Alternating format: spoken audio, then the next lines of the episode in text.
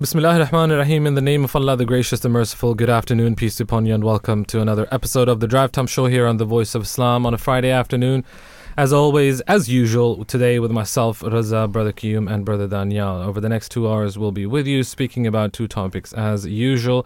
If you want to have your say, if you want to join the conversation, you can do so on zero two zero eight six eight seven seven eight seven eight. You can send us a tweet or you can send us a comment on Instagram as well. And with that, before we go into what we are speaking about today, let me welcome my two compadres, Brother Qayyum, Brother Danayal. Assalamu alaikum, peace be upon you too. Walaikum Islam, peace be on you too as well, gentlemen. I hope uh, you've had a pleasant week. Peace be on you, brothers, uh, all the listeners as well. Uh, lovely to be here and lovely to be speaking with all of you. We have a very interesting show today. It's about Palestine in the first hour, and uh, yeah, I really look forward to talking to uh, a few experts on that. Brother Qayyum, what exactly are we speaking about in the first half? Today, uh, what we're talking about is something that I suppose everybody's been talking about, and why International Court of Justice um, was uh, approached by South Africa to uh, lobby them or to take a case against Uh, the occupiers of Palestine. The topic is, is what's happening in Gaza a genocide? Now, some people say, yes, it is. Some people say there isn't. The court said it is a plausible, uh, you know, the, the plausibility is there. So to say that it's not happening um, is, is uh, definitely a no-no. The possibility that you're reaching a point where it can be declared a genocide, clearly the court thinks so. Some people think that it already is. That is what we're going to be discussing. And, you know, it's it's more than just the word mm. genocide.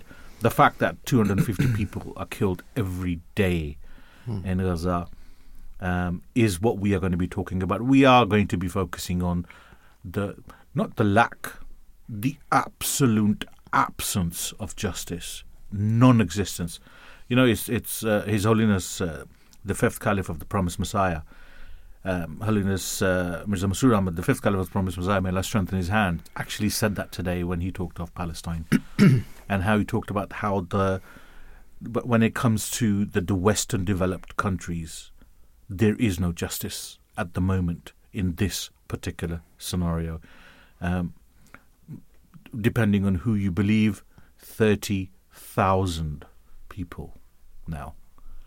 Um, have, have, have absolutely uh, ten thousand children, seven thousand women, about sixty-six thousand it is estimated injured, of them about eight and a half thousand children, many of them amputated without anesthesia, six thousand uh, odd women, and another eight thousand missing. So that's a total about one hundred thousand people that have been affected, directly affected in terms of being either killed or injured in Gaza. The question does come to mind, though. I mean, if one was to take away the uh, the names of countries and just make a simple statement that, oh look, thirty thousand people have died, out of which sixty to seventy percent were women and children, what would what would be the response?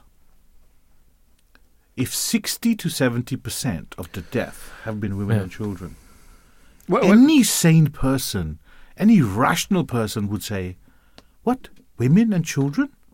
E, that That's massacre, genocide. You know, so many words I, I come to mind. I think we already know the answer to that question. one thousand one hundred thirty-nine people, I think, by latest estimates, died as a result of the Hamas attack uh, on Israel on October the seventh. Mm. And only some of them were women and children. And we know uh, the amount of uh, media coverage. And even that and, number and is disputed called, by and, some. No, no, but but then those figures, it's okay to call that a genocide. Yeah, yeah. It's it. They're referring to that as a genocide, yet up to thirty thousand poor souls. Let's go now died. Straight to our first guest, who is Doctor Muhammad, sorry, Doctor Muhannad Ayyash. He is the professor of sociology at Mount Royal University. He's an author and has published several academic articles. Assalamu alaikum, peace be with you. A very warm welcome to the Drive Time Show. Wa alaikum salam. Thank you for having me. Uh, Doctor Ayyash, if I can start by asking you, um, and I'm reading this out from the Convention on the Prevention and Punishment of the Crime of Genocide of the United Nations. Article two of the Convention says that genocide means any of the following acts: A. Killing members of the group. B. Causing serious bodily or mental harm to, mem- to members of the group.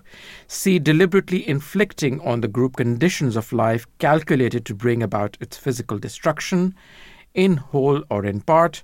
D. Imposing measures intended to prevent births within the group. And E. Forcibly transferring children of the group to another group. Uh, the question that I have for you is, how plausible in your eyes is uh, is what is happening in Gaza a genocide, given that about one hundred thousand people have either been kin- killed or injured in Gaza, which is close to about five percent of the population of Gaza? Yes, um, absolutely. It's it's more than plausible. It is it is a genocide. It is clear to me. I understand uh, that international law, you know, you have to go through a court case and, and you have to to hear uh, uh, the evidence and examine it. And, and so so you, I understand why it would would be using the language of plausible at this stage. But for scholars of genocide, scholars of mass uh, violence, Um, uh, this is a clear case of genocide. And the reason we say that, by the way, um, is not just because of what Israel is doing right now or, and or over the last four months. Uh, we say that because we have studied and understood the nature of the Israeli state project from its founding until today. We have seen the dehumanization of Palestinians by the Israeli state, by the Zionist project prior to the establishment of the Israeli state. This has been happening for over a hundred years, where the Palestinians are viewed as less than human beings who you can kill without any real consequence. Uh, we've seen the intensification of that dehumanization within Israeli society and state over the last uh, fifteen or so years. Doctor Ayyash, uh, incre- yeah. apologies for interrupting. Israel would contest that and say that Palestinians, um, especially groups like Hamas, Hamas, do not believe in the right of uh, of uh, of the state of Israel to exist. So they would say that that's uh, de- isn't that dehumanization? It's not, because uh, in fact, when you look at um, uh, uh, not just Hamas, but if you look at the, the, the larger Palestine Liberation Organization's uh, call for a de-Zionization of the Israeli state, um, they're they're not calling for the expulsion and genocide of Israeli Jews. They're calling for the end of uh, Jewish supremacy uh, and, and a settler colonial state structure that deprives the Palestinians of their freedom and their sovereignty and commits genocide against the Palestinians. Uh, so there's doc- a big difference between calling for dismantling a political structure and dismantling an entire people. Uh, Doctor Ayyash, uh, Qayyum here, peace be on you. Um, you, you mentioned a key word there, Zionism. Um, what's actually come out over the past three months, four months or so is people actually don't know what Zionism is. How uh, and and it's becoming more and more clearer that the mainstream media, um, even a lot of the the political class within the Western developed world, do not want people to know the difference between Zionism and Judaism. Do you think that? Absolutely. Do you think that is key to this to to this conflict? Uh, absolutely.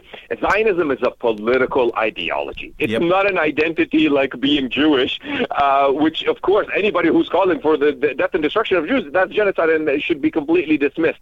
But that, there's no serious political project right now that is trying to do that in uh, against Israeli Jews. Um, uh, what, what people are calling for with the end to the Zionist political project. And yeah. as a political project, Zionism sought to displace Palestinians, expel them from their land, and replace them with, at first, European Jews, but then Jews from around the world. So it was, it was always, in its very foundation, as a political ideology, it was always racist and settler colonial towards the Palestinians. There's nobody that, that goes, yes, I wanna, I want you to kick me off my land and take it and, and make it yours. Who says that? Mm-hmm. Who accepts that? Uh, that's the ridiculous uh, uh, premise of Zionism, is that it, the world should accept the idea that Palestinians should no longer exist as political uh, uh, sovereign beings on their own land, and not just that, but not even exist on their own lands at all, and to become just a minority uh, for uh, uh, within the uh, uh, from the river to the sea, uh, within what would be an exclusive Israeli Jewish uh, sovereignty in a in an Israeli Jewish state. So that's that's the problem with Zionism that needs to be named, called out, and and and critiqued uh, as a political ideology, which is what many Palestinians do. See, I, I agree with you wholeheartedly. The problem I have is people like me, you, my brothers sitting here in the studios would be deemed as conspiracy theorists. Anti-Semitists. It's not conspiracy or, ham- or, antisem- or anti-Semitists. Yeah, I mean, we're used to the anti-Semitism uh, being weaponized against us, uh, which is a, a shameful, shameful strategy by the Israel lobby to weaponize something as serious as anti-Semitism in the service of a settler colonial project. It's it's it's one of the most shameful history uh, parts of this story as well.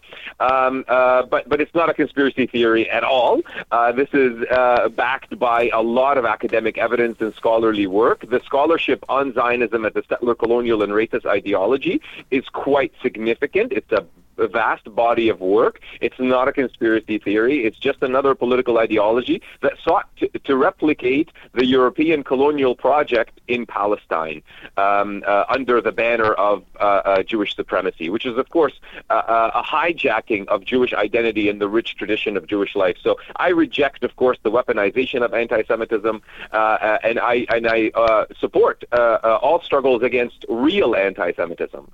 Um, uh, so uh, that is part of the public discourse battle that we're always engaged in.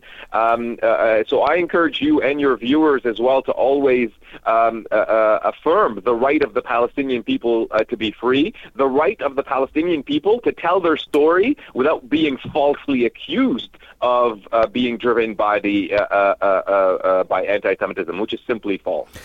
Doctor Ayyash, what do you make out of the comments and the replies that we, we've seen after the ruling of the I C J by not just Israel, but uh, even before, actually, just the fact that South Africa submitted this this request to the I C J, where you had uh, Anthony Blinken, where you had uh, our own foreign minister here at home, Um, David Cameron, speak about being a mistake, that it's it's wrong. Uh, then the German vice chancellor, and then you had, of course, uh, uh, Bibi saying that it's a mark of shame that will not be erased for generations. W- w- what message is that sending out to to the, to the people who, let's face it, this is not nineteen forty-five, this is not nineteen sixty, this is not even the nineteen eighties where people were only informed by what the media was telling them. We know what is happening. We see it live as it is happening. Absolutely, and their lies, and, and, and look, all their statements are propaganda, and they are a concealment of reality. And and states do that. They conceal reality so that they continue doing it. So you just look at the Israeli state action, and it's just continuing with the genocide. It, it hasn't stopped. Um, and and we what we're seeing today, you're absolutely right, is an increasing gap between what people on the streets know and understand versus what their institutions are telling them. And the more that these institutions continue to live in a world of lies and propaganda, the bigger the distance uh, uh, created between the people and those institutions, mm. and that will have negative consequences beyond Palestine. This will have, I've said this from the beginning, there are consequences to genocide. People do not forget about genocide. They don't just go, oh, moving on. This is now shaping people's political consciousness, and it will continue to do so for generations to come. And like I said, the consequences will be felt far and wide by people from all over the world. And, and this mistrust that is growing extremely quickly between people and these institutions will have all sorts of consequences that I can't predict right now. Doctor Ayyash, if you were to go into this case a little bit and try to understand the the intricacies and and, uh, and actually through the reading of the Genocide Act, a part of which I did read out to you earlier, Um, it doesn't mention the Genocide Act uh, the, or the Genocide Convention doesn't mention numbers. It just says killing members of the group, causing serious bodily harm to members of the group. Do you have a sense of what the International Court has considered to be uh, uh, to be uh, uh, a number where they would uh, a threshold uh, beyond which they would actually consider it a genocide in previous genocidal cases? Yeah, so I, I leave the legal questions to the legal experts um, in terms of how the court will see it. Uh, but uh, uh, we have to understand that genocide is not just about numbers. It's also about the intent to do this. So the, the Israeli state, like I, I, I, I've said before, uh, is intent on, on committing ge- genocide. They want the total population between the river and the sea, so I'm including now the West Bank, East Jerusalem, the entire of the Gaza Strip, all of it. They want that to look as eighty percent Israeli Jewish uh, and then uh, maybe fifteen, ten, fifteen, twenty percent Palestinian. Um, uh, and, and so they want to expel Palestinians from their land, uh, kill them, and, and so on. Now, whether they actually are able to achieve that goal is another question, but that does not, so if they're unable to achieve it, it does not make them not guilty of genocide. It just means that they weren't successful in their genocidal operation. Um, uh, so, so that's the distinction I draw from a scholarly perspective. From a legal perspective, I'll let the lawyers answer that. Um, from a scholarly perspective, Netanyahu throughout uh, the past three months has clearly shown his intent. I mean, when he was at United Nations, the map he the map he yes. displayed, and the actual charter of the Likud party back in the, I think it was yes. it was in, in the eighties. It's from the sea to the Jordan, Israel will be sovereign. Is that's the that's in their charter, and they're actually acting it out. Doesn't yes. that within itself um, show intent of genocide? Well, one hundred percent from a scholarly perspective. I'll leave the lawyers to make these cases themselves. But yeah, this is what I mean from a, a scholars of genocide and mass violence and settler colonialism and expulsion of people and, and, and uh, uh, you know, under uh, studying political violence and how that works and state violence. Um, uh, this is clearly the intent of the Israeli state since its founding. I'll take you even back to Ben-Gurion, before Netanyahu and all these people came came into the onto the scene. Ben-Gurion, uh, the the, pro, the most prominent Zionist leader leading up to the creation of Israel and the first prime minister of the state of Israel, um, uh, he argued at that point, look, we didn't get everything we wanted through this war, but we have to look at it, which is not a war, it was a settler colonial war of conquest. Um, uh, uh, we have to look at this project as a project that moves in stages.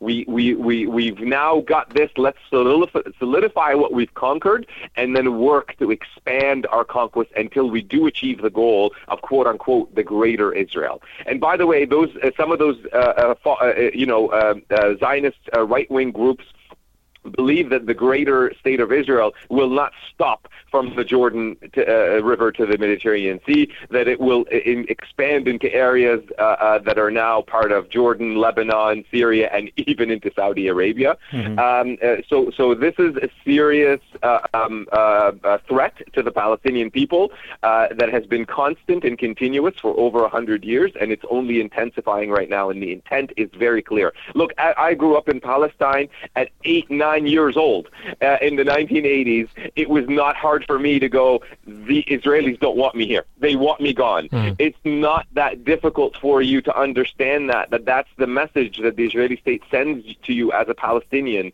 and you, you understand that from a very early age um, because it's that clear. two, two questions that come to mind. You're an author.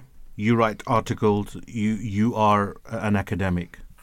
It is imperative that history is recorded in the correct manner, not from what it what not what not how it was recorded in the in the earlier days, where the supposed victors write history. Here, yes. um, or, or the colonialist or the imperialist or the oppressor is writing the history as to what suited their need. This is so important for future generations to know, to see. Do you think that is going to happen within your circle I, I, of expertise? Is it already happening? Oh, oh yes, uh, uh, we, we're not be, we're never going to be silenced. They can try everything they can. We will never be erased. We will never be silenced. Our story will be told. told. And and this is also why things like the South African, beautiful South African and brilliant South African case was so important. Now, this is on official record at the International Court of Justice. Mm. This means that this case will be studied and talked about for years to come, ensuring the continuation of the story that every power, imperial power in the world is trying to erase, and we won't let them do it. Um, uh, and in scholarship, look, I mean, the, the whole field of settler colonial studies, there's no real debate anymore within that field of, is Israel a settler colonial state? Is the, the, the debate has been had, and, and, and convincingly the case has been made that Israel is a settler colonial state that operates on a structure of genocide, as some scholars call it. Like the, the, the, these, these, uh, these uh, um, recordings will persist despite all the attempts at erasure. And, and it also, most importantly, It, it persists in the hearts and minds of people across the world. Um, uh, so, so I urge your viewer, it's not just on scholars to keep these stories alive. They should also work hard to keep them alive. They should also educate themselves as, as best as they can, and read more, uh, and, and study more, and, and tell the story to their to their children and to their friends and to their family. Uh, um, this is also how, how the erasure of our stories is, is, is uh, uh, you know, we fight against it, is by keeping it uh, alive in our in our in our discourse. So th- this is really important. I do believe in the in the in the in the long term, uh, uh, this story will be the one that becomes the the accepted mainstream story across the world. My, my final question, a, a little bit off the, the the topic of genocide, but it's about I C J. It's about South Africa. There seems to be this this uh, this challenge, this resistance uh, to accept the fact that. The, that occupied Palestine is suffering from apartheid. The reason South Africa is so um, so, so adamant in taking this to to the I C J is because they they know apartheid inside out. In fact, they themselves say this is even a more brutal apartheid. And within the Western developed world, people who are from non-white background are speaking against Uh, or speaking up um, for the occup- occupation, they're, they're rejecting the apartheid. How how do you challenge that narrative? How do you is is it is it about everyone's been bought out, or do people genuinely believe that there is no apartheid when when it's so clearly there? And and just for the benefit of our listener, explain why apartheid is so important in this equation. Yes. So uh, apartheid in its basic form just means that you have a legal system and a political system that says uh, this group based on their race or ethnicity gets treated this way, and this group based on race and ethnicity gets treated this other way. One way is going to be good and one way is going to be uh, oppressive and destructive. Um, that's its kind of basic uh, form. Um, uh, and, and it is important to understand that that is what the Israeli state is doing, that it is uh, um, uh, oppressing Palestinians on a daily basis. It's a, it's a constant constant uh, uh, uh, uh, uh, uh, violation of human rights uh, uh, that, that the uh, uh, Palestinians experience on, the, on a daily ba- basis by the Israeli state. And, and uh, um, uh, you know, w- what the South African uh, uh, case does, uh, most crucially, is situate this current genocidal operation within the context of settler colonialism and apartheid, so that people can better understand what the real problems here are, and therefore can uh, uh, start to talk about actual real solutions and alternative ways of organizing social and political life in the region, uh, uh, where people can share sovereignty in the land. Um, Uh, but but uh, I, I, I do want to highlight the point that you made that was really important here, which is that uh, um, we are seeing here countries from, let's call it, you know, for lack of a better term, the global South, Um, uh, uh, refusing to accept the discourse of the global north, of, of countries like the U S, Canada, the U K, France, Germany, um, and, and refusing to accept this idea that, no, Israel is not an apartheid state. No, Israel is not committing genocide. No, Israel is not violating Palestinian rights. Israel is the only democracy in the Middle East. The, the majority of, of, of people in the global South are not buying this. I would also say that the majority of people in the global north don't actually buy this. Um, uh, uh, that that even people who are uh, uh, saying the politicians who are saying these statements they don't believe that they're true. Uh, it's just that the that these are imperial powers like the U S, uh, the pr- most prominent imperial power, that views its imperial interest in the region as the as their number one concern, and they will lie, they will kill, they will expel people, they will do anything to keep the money flowing towards them. Um, and this is why they view Israel as a staunch ally. They view it as an imperial outpost for them in the region that allows them to continue to uh, c- uh, secure their imperial interests in the region and indeed beyond. So, so I, I think it's less a matter of them believing the propaganda that they're saying and really the naked self-interest that's behind all of these uh, uh, misdirecting words and propaganda that is trying to uh, keep the truth away from the uh, population. And I think they do that, by the way, because I do believe, maybe I'm naive, but I do believe that the majority of people in places like the U K, in Canada, in the U S, if they're told the truth in its in its honest form of what is happening, they would not support their own government's actions in this regard. Um, uh, so, so uh, th- that's uh, you know, this is part of the uh, um, struggle that we're engaged with in places like Canada and the U K and the U S, is to try to Uh, peel back this ideological curtain and try to show more people the truth of what's happening uh, on the ground in Palestine. And it is a truth of apartheid and settler colonialism and genocide. Doctor Ayyash, what's your view on the provisional measures that were announced by the I C J, which did not include a call for ceasefire? Yeah, so, uh, look, uh, uh, I was disappointed that, that, that it didn't include that. I wanted all the South African demands to be accepted in whole. Um, my uh, uh, suspicion, of course, I don't I don't know this for sure, but my suspicion is that uh, uh, it was a sort of compromise between the judges that if the ceasefire part was removed, that more people would vote for the other measures. Um, uh, uh, that that's what I suspect happened. Um, and many legal scholars have pointed out that it, so legal scholars are debating this, and I leave that to them to answer. But some are saying the the measures that are in effect are are more or less calling for a ceasefire anyway. Um, uh, I, I don't know if that's true or not. Uh, I was never expecting that this ruling would lead to a ceasefire the next day. That was never really what this was about.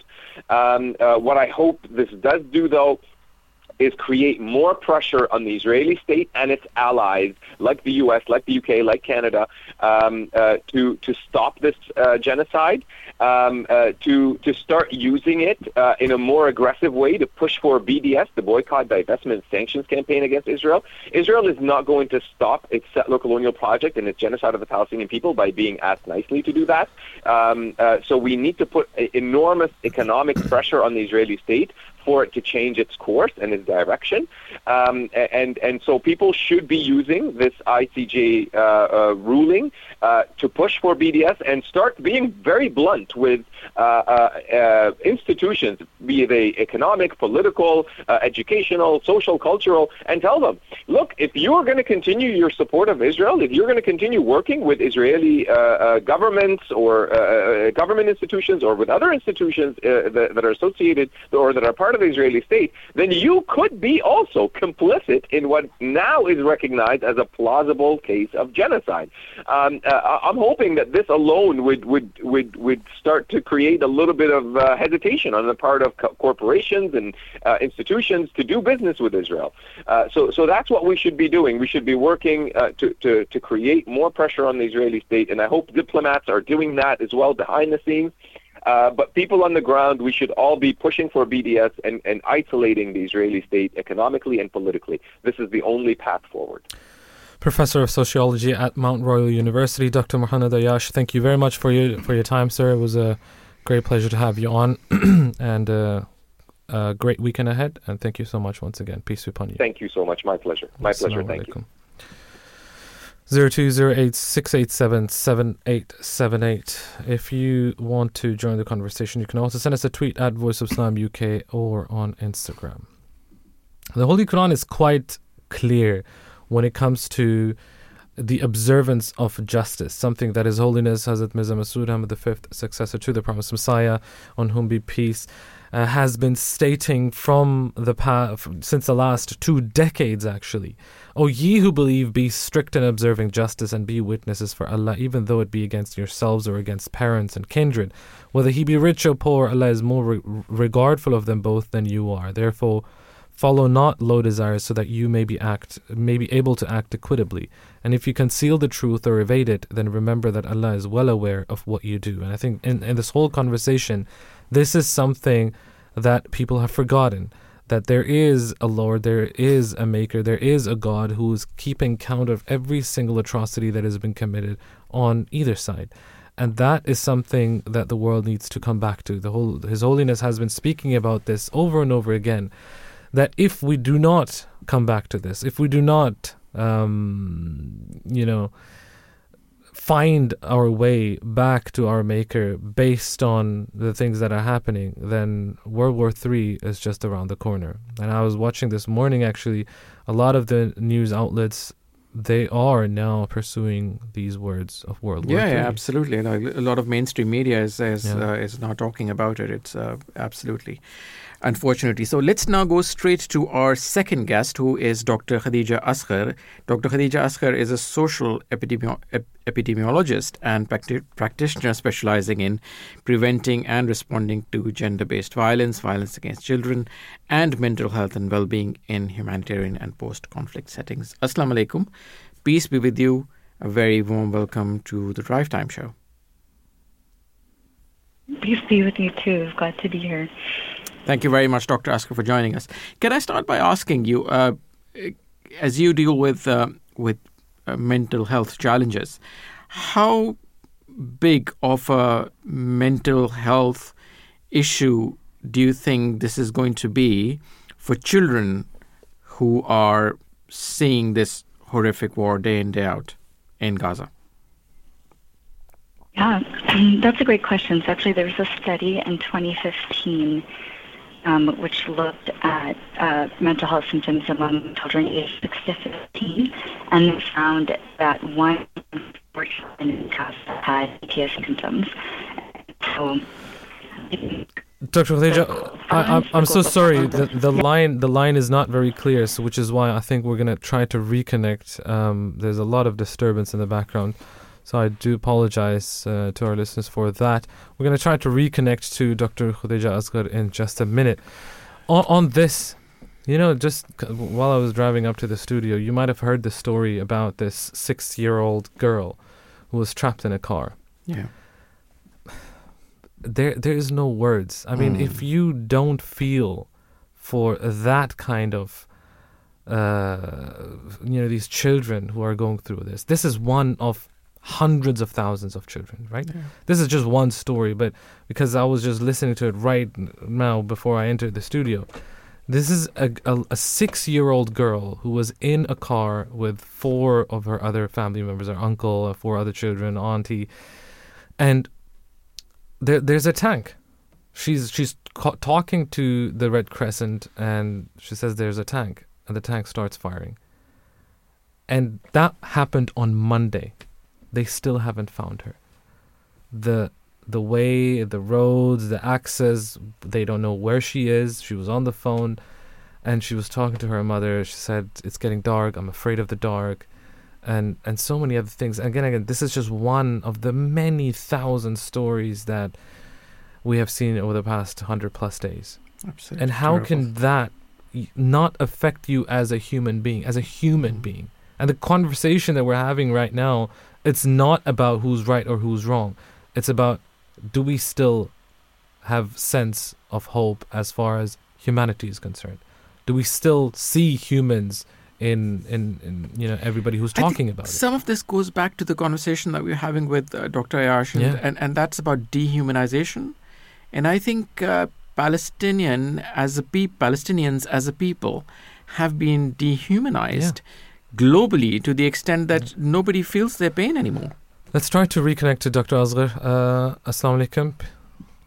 Peace be upon you. Hi, sorry about oh, that. Oh, yes, this is much, much better. Apologies for that. I think um, was something on our side. Um, but yeah, Doctor Asghar, uh, Brother Daniel asked you the question about the mental health situation of these many, many children and the stories that we've been hearing over social media, mainstream media. How is that going to play out? So um, there's a study in twenty fifteen uh, that was conducted with children aged six to fifteen in Gaza that found that one in four children had P T S D symptoms.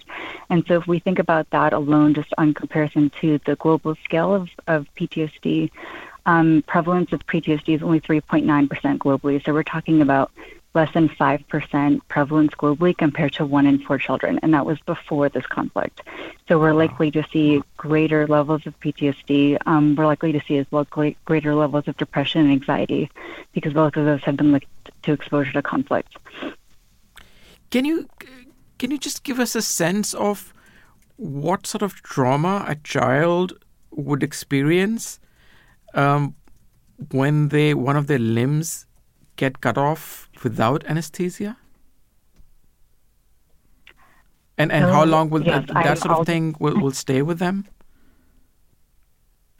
So, um, you know, we talk about a range of traumatic experiences for children. And so, um, you know, having any kind of surgery is a, can be a traumatic event, and especially having a disability, right? Having any kind of disability can be traumatic, um, but particularly if there is like loss of limbs or there's amputations, and children are not able or are having to endure that in without any anesthesia, that is likely to cause pretty severe physical trauma. But then there's also likelihood of mental trauma as well, because there's no way, you know, they're, they're in a situation which they have no control.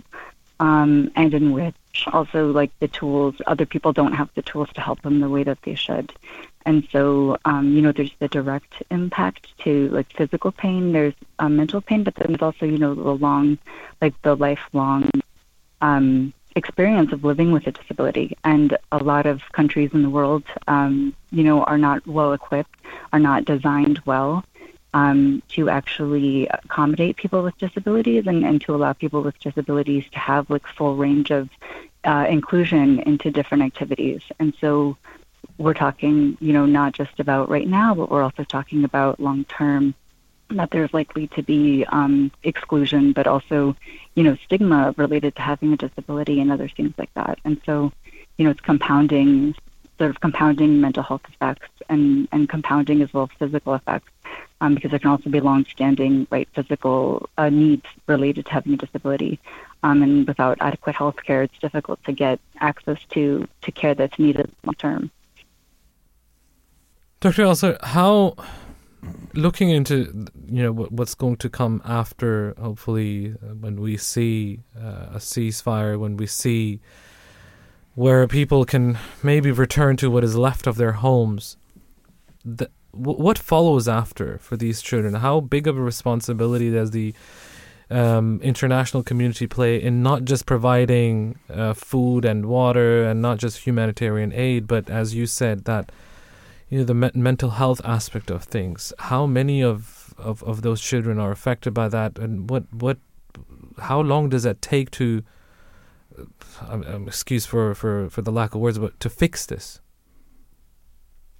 Yeah, I think, you know, with some with with mental health disorders, right, there's um, there can be acute mental health disorders. So actually a number of people who develop symptoms um, in the short term, long term, those symptoms may fade.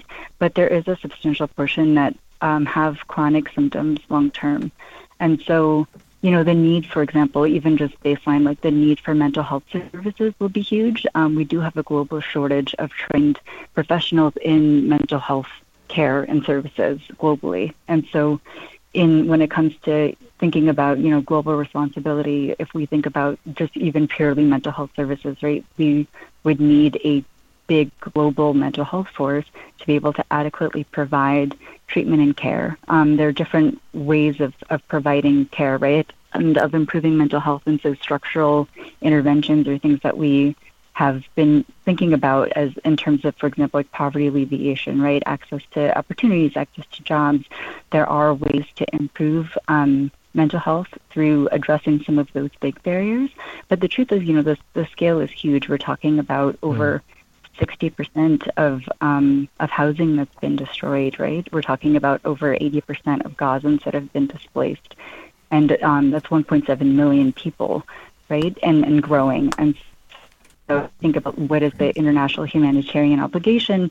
You know, all the parties who've signed the Geneva Convention have an obligation, right, to prevent genocide. And all of the parties are obligated to act to prevent genocide and to ensure humanitarian aid, for example. And so um, this is going to take, you know, it's, it's decades we're talking about that it's going to take really to not just physically rebuild Gaza, right, but also um, to ensure that all of the traumatic effects, that there's actually been space for those. Um, you know, and I work on the health side. There's an entire other conversation that needs to happen about, like, what does reparation look like? What does reconciliation look like when we think about transitional justice, hmm. right? Like, how how is all of that going to play out as well? And how is that going to happen in a way that ensures that the, the damage that has been done to Palestinians is being adequately addressed? Doctor Khudeja Asghar, thank you very much for your time today. Um, greatly appreciate you coming on to the Draft Time Show, and uh, we wish you a great weekend ahead. Um, thank you so much once again. Peace be upon you. Assalamu alaikum. Thank you so much. I, I, I have a question for both of you. You, Brother Danayal, um, um, I think before we came on air, you were talking about how, you know, the atrocities of the seventh of October. Rightfully so, you highlighted it. You, Brother Raza, just talking about that uh, it's not about right and wrong, and it's about where we're going with justice and humanity. But isn't the case that it is about right and wrong? It is. Isn't it about the fact that, yes, what happened on the seventh of October happened on seventh of October, and the killing of women and children across the board is wrong? There's no denying that. No one has ever denied that. But the fact that thirty thousand people are dead is not comparable. The fact that hospitals, schools, ambulances, neighbouring countries like Lebanon, Syria, the Egyptian border, um, all the media facilities in uh, um, in uh, in Gaza, um, civilian buildings, apartment buildings have been bombed. In fact, civilians who were told to go to the north to for safe passage were then bombed. Um, people who have been killed are journalists. They have specifically t- for, a, for for a country, for a, for a, for a state that has supposedly the most modern armory, the most precise. They can they can kill an ant in the desert, yet indiscriminate bombing, and then they say, well, we don't we we, and then they say, well, Hamas is everywhere. When a wrong is a wrong, we should call it a wrong, no? They have targeted doctors specifically. They have targeted journalists specifically. They have targeted nurses. They have targeted professors. Hmm. Precisely, their homes have been targeted. I was quite, I, it was, I found it quite interesting uh, and poignant that the Uh, in the provisional um, measures that the I C J announced, they actually quoted some of the statements that were made out by um, members uh, of the Knesset. Members of the Knesset, the Israeli president, sitting president, members of uh, the cabinet, sitting cabinet of Prime Minister Netanyahu. So, yeah, I think to your point, I think the world is um, is taking cognizance, cognizance, cognizance of that, mm. and the world understands the that there is a responsibility. It's more than a responsibility. You see, I, I get to a point. We were talking about the mental health and, and the effects of these things, and then when you think it has been a it's been a choice that water has been cut, electricity electricity has been cut, internet has been cut, fuel supply has been cut. Um, now they're going after the aid. They're looking to cut that. Yeah. They are cutting um, delivery of medicines. They are cutting. They are bombing ambulances, for crying out loud. Um, now U N R W A um, are being targeted. Mm. Yeah? yeah, and the the the Belgian um, uh, funded um, facility in Gaza has just been bombed. Correct. Because Belgium refused to stop. Uh, the, mm. the, the, they refused to stop the aid. Slovenia refused to stop the aid. Spain refused to stop the aid.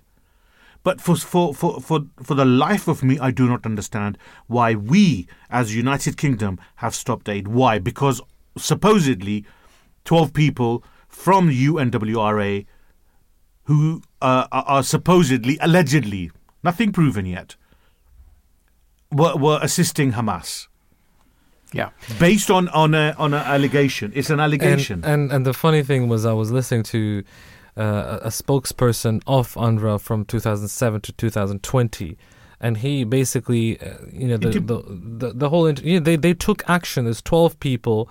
Um, out of, what was it? They have thirty thousand. twelve, exactly. twelve. Or, or, twelve. Or, so, yeah, on, on that actually. twelve thousand. On that, brothers. So, um, Sky News has recently come out um, uh, with um, uh, their Middle East correspondent actually written an article on this uh, on Sky News. And they have said that actually the evidence that was presented to them or shared with them by Israeli intelligence stated before. That actually it was six and not twelve. Six employees uh, of U N R W A out of twelve thousand that are there, that are present mm. in um, in Gaza, thirty thousand, because U N R W A, remember, mm. uh, is for is the agency for Palestinian refugees, which are there in Jordan, which are there in Lebanon, which are yeah. there in Gaza, in West Bank, so it, multiple places. Uh, so as far as Gaza is concerned, you know, there are twelve thousand employees, U N R W A employees, just in Gaza, and we're talking about six and not twelve here.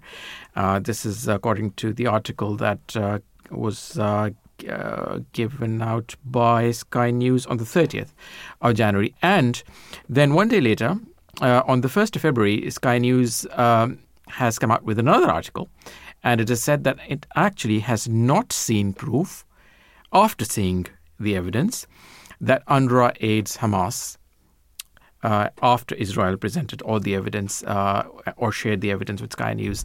So I read and I quote uh, Sky News article. It says, after reviewing the Israeli report evidencing the country's claim that the United Nations Relief and Work Agency for Palestinian Refugees, U N R W A, is involved directly with Hamas in Gaza, Sky News reports that the documents provide no concrete proof to back the claims. Mm. According to the documents, accusations fly thick and fast, alleging the involvement of U N R W A staff in aiding Hamas, ranging from kidnapping Israelis to sec- securing humanitarian aid for the Gaza Strip under Hamas's influence. Israeli sources contend that approximately twelve thousand U N R W A employees in Gaza Strip, about ten thousand are Hamas uh, operatives, and about fifty percent are first-degree relatives with a Hamas oh, operative. God. The intel- the intelligence um, documents make several uh, claims that Sky News has not seen proof of, and many of the claims, even if true, do not directly implicate U N R W A. This, according to the Middle East correspondent Alistair Bunkle of Sky News. Um, end of quote. Really? I mean, and that's news. And that they, they think... You know, yesterday... We have neighbor, credible evidence. We yes, have this. Yesterday, we have that. My neighbor came know, and saw me and looked at my white beard and said, oh, I didn't know Santa Claus has, so, so, so has here's converted my, to Islam. So, brothers, here's my take on this. You know, come on. I mean, so, the, so this is my take on this. So, so you the, know, the, what, what, what, what I, I think the, there's a pattern here. And the pattern that we see is, and, and so this is my personal take, uh, and the pattern that I personally see out this is that anything which is... which is supporting the Palestinian cause or Palestinians is debunked or made controversial by Israeli government. Whether that's United Nations, whether the United Nations Secretary General Antonio Guterres, whether that's anybody. I don't have a problem with that. I tell you why. They've lost the war. They will do anything. As a the the, the, the occupier, the illegal occupier. Well, they occupier. Will contend that they haven't lost the war. No, no, but of course they haven't. They will contend it, but strategically, morally, they've lost the war. Simple. My issue is with U K, U S A, Germany, um, uh, Italy. My issues with these people. How very is disappointing. It? Very disappointing. That, absolutely, that, it's it's disappointing. It's worse than shameful. Hmm. It is worse than hmm. shameful. They forget. The year of twenty twenty-four is year of what? Anyone? Elections. Elections. God will not forget. This will not be forgiven ever. I, you can change your words, and right. you will. You will, and you know what? You will change your words in a month's time, in two months' time. You will change your words, and it will be too late. You see, there's an inherent hypocrisy here as well, which is that the height of it when. Uh, you know, when, uh, well, uh, what, thousands of children have been killed. And when, again, I think it was on Sky News as well, they showed a, um, uh, showed a video uh, a few days ago of this man who had this white flag and he was trying to cross and go into one part of Gaza uh, to the other. And he was shot down, and this was all uh, in broad daylight, and was shot. Um, yeah, yeah. Uh, I T V. Uh, I T V, I beg your pardon, yes. Uh, and the typical response, forget about Israeli response. Israel is a party to the dispute. You're absolutely right. Let's talk about the other uh, yes. the other country. So the typical response from uh, from the number of Western countries was, yeah, let's let it investigate. Oh, we, we'll see. I mean, we, we have to investigate. We have to see.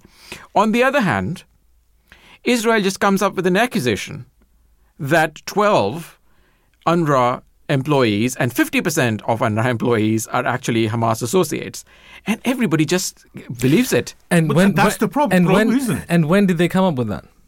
You know when, the, when this news the came? Day, the, the, the day the I C J judgment yes, was announced. The exactly. same day, the same evening now, it was announced. You think about it, yeah. that this case w- goes into the record books. This has never happened before. It's on the record. So whatever happens in the next hundred years, it will be on record that this case took place. Hmm. And now, when when was this announced? I think a week, last week we spoke about it very briefly, yeah. uh, or the week before.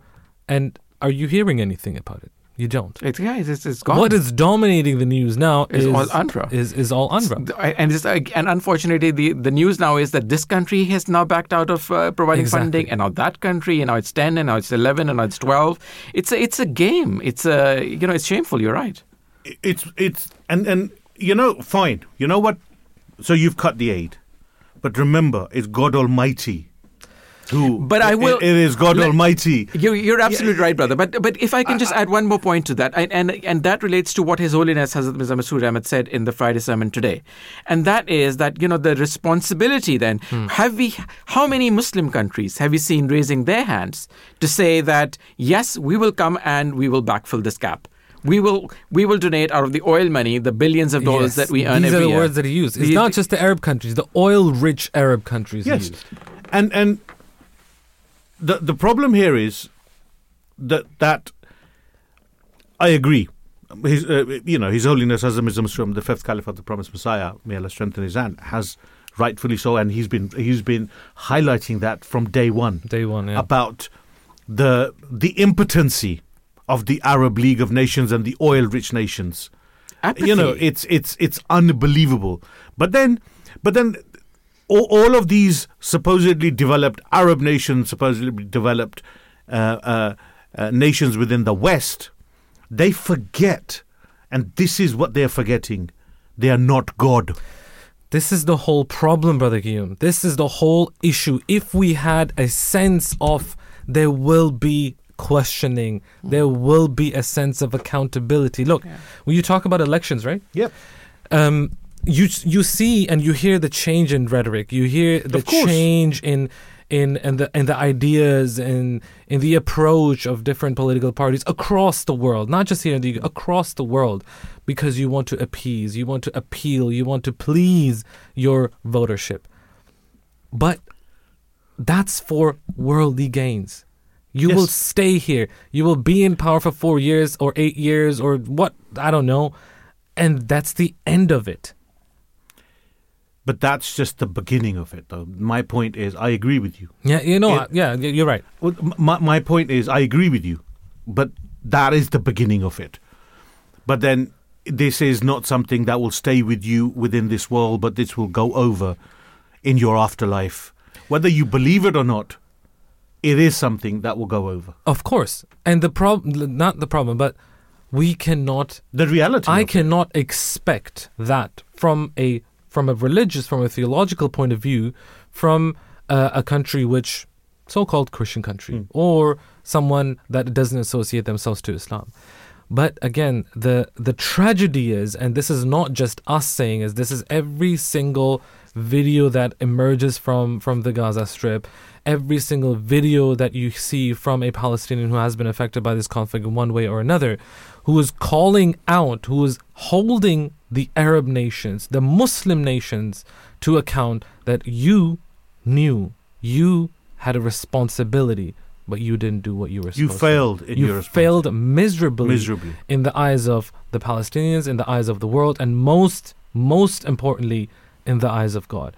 The Prophet, who was the mercy for mankind, the one who laid out rules and regulations even for situations of war, that prophet was sent to you. You speak his language, but you still fail to understand miserably what he left behind as a legacy. And that, again, is something that only God will judge. We're no one to judge anyone at any place, in any form, way, or shape, but to remind and to to res- to remind each other of the responsibility that is on their shoulders. I think that's our duty, and that we have to take serious regardless of what the consequences are. We will continue with this very briefly after the news of, okay. uh, uh, um, at five, but we have to go to the news, and then after that we'll be back, and we're going to speak about the second topic as well, which is antibiotic resistance. Um, as always, if you want to give us a call, do so. If you want to send us a tweet, do so. We're going to go to the five, five o'clock news, and then we'll be back after that. Don't go anywhere. Stay with us. Allah, Allah Akbar, Allah.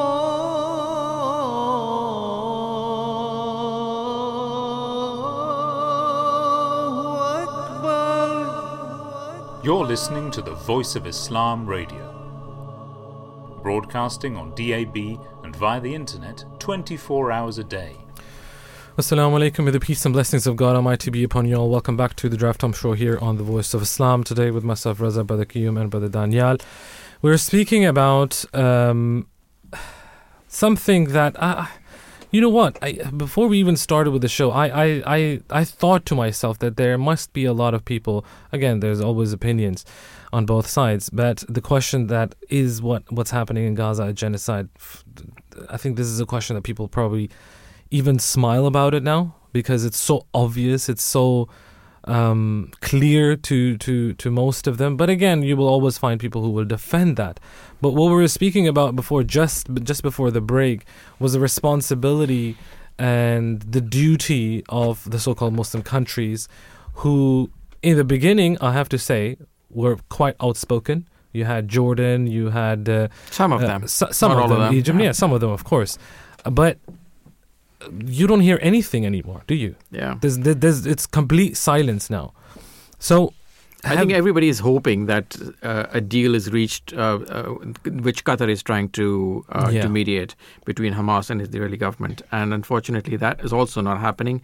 And nobody is doing anything else. Nobody has even come up yeah. to say that they will actually support um, uh, these poor people in Palestine if an, another government, another Western government, actually backs out of UNRWA funding, something th- these people desperately need. That is the only agency... Yeah. which has the uh, the wherewithal and the logistics uh, and the experience to support the, the number of people who need support. And now that everybody has been driven to, to, to Rafah, it's unfortunately, I uh, don't like to say it, but it's just a matter of time probably, as some people are saying, until they are bombed. No, no, so that's been announced actually. It is. So uh, Israeli government has announced that their next uh, target is Rafah. is Rafah. Listen to uh, listen listen to what you guys are saying. Mm. They're announcing. Yeah. Oh yeah, yeah. They're Absolutely. announcing. No, no. So, so you, like, you know, here's the chronology. Yeah, uh, no, no. Brother, here's the chronology. So, so first they said all people from uh, you know, I think October sixth or the uh, sorry October eighth or ninth, they said everybody in the north of the Gaza Strip should move to Khan Yunis. These were the words yeah. used by the Israeli um, um, uh, Israeli government, uh, as well as their representatives on uh, on media. And then they bombed Khan Yunis. And then over the last few um, uh, few days, they have been saying, uh, well, actually, last few weeks, they've been saying, move to Rafah and move to Al-Mawasi, which is uh, supposedly a safe area, which has also been bombed. Can you believe it? Al-Mawasi, which is a declared, self-declared safe zone of the Israeli government, has also been bombed by the Israeli government. And and the next on target, as announced by the Israeli government, now is Rafah. We're sitting here trying to define genocide. Yet they're announcing who are they going to bomb. An well, they, area which they shouldn't be bombing. But but in, in, in an area they shouldn't even be present. But in, in their defense, Brother Kim, what, what they're saying is they they are targeting Hamas um, activists so you, and, and Hamas d- defending uh, the course, indefensible. Of course they are. Well, hold on, uh, His Holiness the, the Pope John, uh, no sorry Pope uh, Pope John Paul died uh, no, no, sorry. a few decades ago. The the Pope currently. Yeah, Francis? Pope Francis. Pope yeah. Francis. He has categorically said, he has referred to these actions as terrorist. Is he also? Well, that's a, Is he also say that's a supporter his, of Hamas? Th- I mean, that's come his view, on, right? Every single person that's his, his view. who highlights a wrong is a member of Hamas. Let's get real. A genocide, where this is the sins of sin, where you are announcing that you're going to kill children, women, elderly, disabled. And as I, as I say, fine, it's war, you're going to do that. But for the life of me, I do not understand. U S A, U K, this is my country, mm. not in my name. Mm. Do not kill innocent people in my name. And that is what you're doing. And wrong is a wrong. There is no, um, there's no way to um, to ease, um, you know, the definitions of the the the war crimes, the the genocide, the ethnic cleansing, the apartheid. twenty twenty-four. It's just wrong. It's so wrong that I, I, you know, I can sit here and... and I think it's and always was, wrong, but in twenty twenty-four, it's just unthinkable. Well, it's happening. Yeah. It's happening. And, you know, I was listening to an interview of, of uh, Motaz, the, the journalist. Yeah. And he says, you know what? It's not about likes anymore. Yeah. It isn't reposts. It's, it, it's more is needed. And more is needed. And I will go back to it. And yes, I know, brother, as I said, that's a worldly uh, uh, stance that one takes, but one's got to do something. This is year of election. I, I will change the way I think because I will not allow it in my name. And I will not support people who support genocide, who support war crimes, who support the killing of women and children. And then when it suits their need, they will come on T V and say, oh, we're sorry, yeah. or we got it wrong. Your words will be hollow. Yes, this is my personal opinion, but I will raise my voice. That is my right.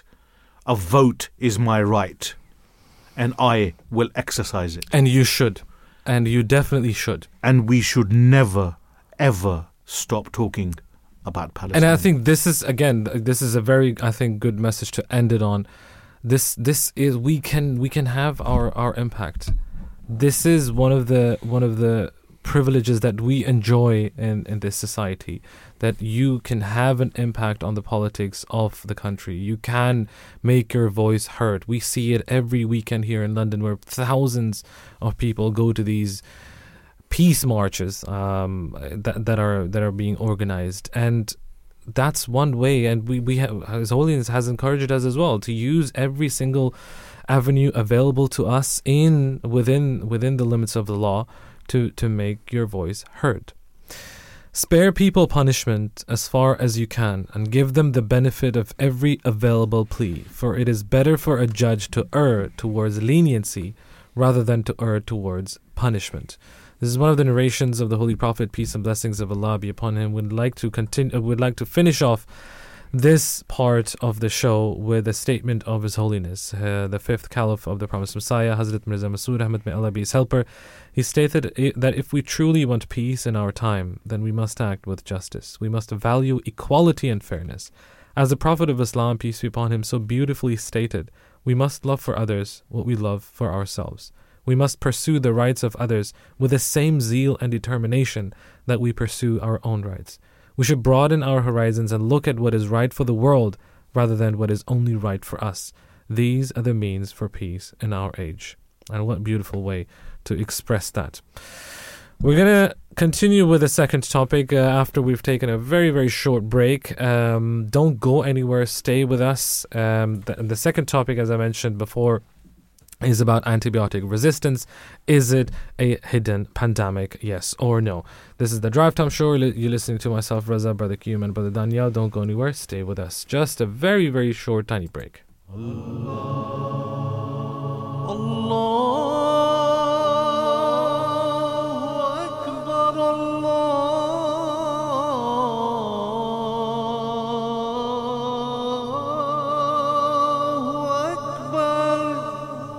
You're listening to the Voice of Islam Radio, broadcasting on D A B and via the internet twenty-four hours a day. Assalamu alaikum, peace be upon you, and welcome back to the Draft Time Show. Antibiotics has been hailed as one of the greatest medical achievements of the twentieth century, having played a pivotal role in saving countless lives by effectively treating bacterial infections. However, the misuse and overuse of these wonder drugs has given rise to a formidable challenge of antibiotic resistance. And that resistance occurs when bacteria evolves and develops the ability to withstand the effects of antibiotics, which means that the antibiotics that were once effective in treating bacterial infections has become less or completely ineffective. And this global health crisis poses a significant threat to public health. Our first guest for today to speak a little bit more on this topic is Dame Sally Davies, um, and we're going to speak to Sally about this issue and about this uh, this this topic. She has a Master of Trinity uh, at the Trinity College, Cambridge. She was appointed as the U K government's special envoy on antimicrobial resistance in twenty nineteen, and has also served as the Chief Medical Officer for England and Senior Medical Advisor to the U K government. Sally, good afternoon, peace be upon you, and welcome to the Draft Time Show. Hello, how nice to be here. Thank you very much for joining us today. Now, in your eyes, you've uh, you know worked in this for, for quite some time. What do you believe are probably the most critical aspects of antibiotic resistance that the public is not aware of but should be? Well, I think I'd like to start with the deaths. We know that antimicrobial resistance, um, antibiotic resistance actually, kills more people each year than die of malaria, H I V or T B, yet it goes unrecognised. And when children under the age of five years die, one in five is because of antibiotic resistance. And actually, A M R underpins five thousand deaths a year, so it's the third most important underlying cause of death across the world. And the second point I'd like to make is, while we need antibiotics to save lives, whether human or animal, for our food chain, more an- antibiotics are used in animals, a lot for non-veterinary purposes, than in humans. So this is what's called a One Health issue. And it overflows from the humans and animals into our environment. There's increasing evidence on the links and drivers between A M R and climate change, and also biodiversity loss. So an example here to think about is a study on rivers in one hundred four countries, which found contaminants from antibiotics in over a quarter of the samples, with the highest concentration, sadly, in low and middle income countries. So I think that's all important, and I just want to emphasise, before I hand back, that often people think A M R happens to people. It doesn't. It's, as you so well explained, it's our bugs that evolve and the drugs become less effective. So we're all impacted by this and by humanity's behaviour in how they use antibiotics. Sally, how do we... How do we challenge this? How how do we overcome these challenges, actually? I mean, is it is it the pharma industry that needs to be upping their game? Is it people who need to be aware of, of, of the challenges that it might not work all the time? Where where does the responsibility lie? Well, we all bear a responsibility. At an individual level, we need to try and prevent infections. So that's washing our hands, um, trying to use, and it's not possible in all countries and all places, clean water, and we must separate drinking and cooking water from soil and, um, you know, sanitation. Mm. So vaccines are important for preventing infections, but then we have to use antibiotics properly. We have to steward them. And many people, at least in the global north, use antibiotics when they've got virus infections or self-limiting bacterial infections. They need to make sure that they really are taking them for the right reason. But we've got many more problems than that. We have an empty pipeline of new drugs. So if you've got very resistant gonorrhea, It may not be treatable, for instance. And across the world, we don't have as good data as we need on what's going on. So we need to develop surveillance uh, so that we have the data to inform individual patient management, but actually policy at the local and national level. Sally, do you think our G Ps are up to date with all of these developments? Do you think they're well equipped? Do they? Do you think they have the time uh, that they need to assess each and every single patient to give them the, the, the right medication? G Ps start with a very good education, and they do know when it's likely to be a viral infection that won't respond and when antibiotics are needed. Of course, not all patients will listen, and we need to keep educating the public and updating G Ps. And they've done very well in reducing usage. There's further to go. In Britain, we're now moving into letting pharmacists prescribe, but I've been personally very carefully through the guidelines. And I think if they stick to the guidelines and are respected by the patients and not pushed to give antibiotics when they're not needed, then it should be all right. But there's a lot of education needed. And the poorer the country, the less easy it is to look after our antibiotics and educate everyone involved. Hi, Sally. Peace be on you. It's Qayyum here. We, we talked of the pharmacist. We've talked of the G P. We we tend to look um, locally to blame for antibiotic resistance, or we look for answers, I, would, I should say. But isn't is it not that big pharma just have not invested in new antibiotics, which is why, the, the, which has kind of driven the resistance in antibiotic from from a source perspective? So um, I think it is very complex, and we can all individually do better, and our health systems can do better, as can our food systems. But I absolutely agree. Here we are with an empty pipeline in R and D from big pharma. Yep. That represents a market failure. Most antibiotics are generics made predominantly in India and some in China, and they are sold incredibly cheaply. Mm. So there isn't enough money to make sure that they're not contaminating the environment there. But it also means that health systems, including our own in Britain, doesn't want to pay a lot for antibiotics. So there's no money in it for pharma to develop new ones. Actually, in Britain, we've been piloting, and now we're putting into practice, a new mechanism of paying for antibiotics that if all the rich countries picked up, this problem would be solved. And it's what's called a pull mechanism. It's a bit like the Netflix subscription.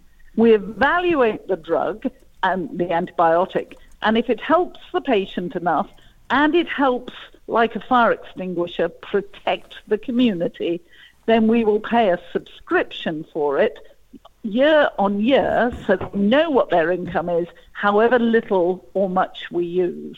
And pharma say that's a very good way of doing it. Dave Davies, please help me understand um, the um, uh, the issue here. So, in terms of uh, uh, the uh, the problem at hand, which is you know whether it's uh, whether to um, uh, how to discover if it's a viral infection or a bacterial infection. I think that's at the heart of the discussion we're trying to have. Um, Is there enough funding available to the local pharmacies, uh, sorry, sorry, to the local um, uh, G P surgeries to be able to to make that distinction for the patient? Well, the original um, distinction is made clinically. When I was an act- active as a pediatrician, I would look at the back of a child's throat, and if it was just red, it was you know, ninety-nine point nine percent likely to be viral, but if there was exudate, pus there, then it was likely to be bacterial. There are tests, and some pharmacies and some G Ps have put these into, into practice, which help discriminate. But there are algorithms, and if they work through them, they will give a good service to the patients and protect our antibiotics. How do you see this... Um This progressing uh, globally. Do you think we're winning this war against resistance? No, we're losing the battle. It is going, uh, resistance is going up and up, particularly in sub-Saharan Africa and parts of Asia. So this year is very important. We have at the U N General Assembly at the end of September a high-level meeting in the week that heads of government are there on antimicrobial resistance. And we need to agree a number of things there that will move the whole world on. And they aren't dreadful things. You know, we need to agree that we're going to help poor countries get access to antibiotics and innovation. We need to agree to push for clean water, sanitation, infection prevention control, and infection, yeah, things like that. We also want to make sure that countries can collect their surveillance data and feed it into the U N agencies like the World Health Organization, the Food and Agriculture Organization, so we can begin to have baselines of where people are and what needs doing. Uh, Sally, one final question, maybe going off on a bit of a tangent, um, so forgive me for the question, is do you think alternative medication or alternative medicine has also kind of increased antibiotic resistance? As a, alternative uh, medicines have not increased resistance. Um, some heavy metals can contribute to resistance, interestingly. Mm-hmm. Um, and what we need to do is make sure that patients get the right treatment at the right time. And some of that is just supportive. If it's a viral infection, paracetamol, drinks and warmth and rest are what's needed. So a holistic approach is right, but it's about antibiotics for when there's a bacterial infection that needs them. Wonderful. Professor Dame Sally Davies, thank you so much for taking time out on the Drive Time Show for us. I wish you a fantastic evening and a weekend ahead. May peace be with you. Thank you. Interesting. Antibiotic resistance. Do you resist? And you, you do too. I, I, I learned it the hard way. You know what? Yeah. For example, um, I had I had a tonsillitis issue, right? So um, this went on for I think a good year or two years, and learned a lot about it. And um, if you, that's one one one one thing that I learned, that if you don't complete the course, it will come back with a vengeance, a lot stronger, a yeah. lot more more more powerful. And then if you take antibiotics, the chances of you recovering... You can't take the same antibiotic. It won't, it, it won't it, work. It, it, it yeah. won't work. Right. You will develop resistance. The Holy Prophet, may the peace and blessings of Allah be upon him, said, "There is no disease that Allah has created except that he has also created its treatment." Islam is a progressive religion. It looks um, for preservation of life. Medication is... Uh, something, uh, innovation or advancement in ad, in in, uh, um, in medication and treatment um, of uh, ailments, um, of uh, um, longevity of life is something that is embraced in Islam. So, from from a way of life point of view, you know, it is it is something that should actually be encouraged. Would you say, Imam Raza? Hmm. Of course.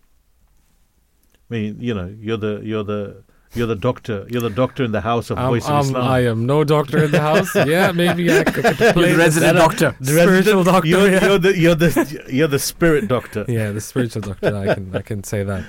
But you know, the reason I ask, a lot of people use religion as an excuse yeah.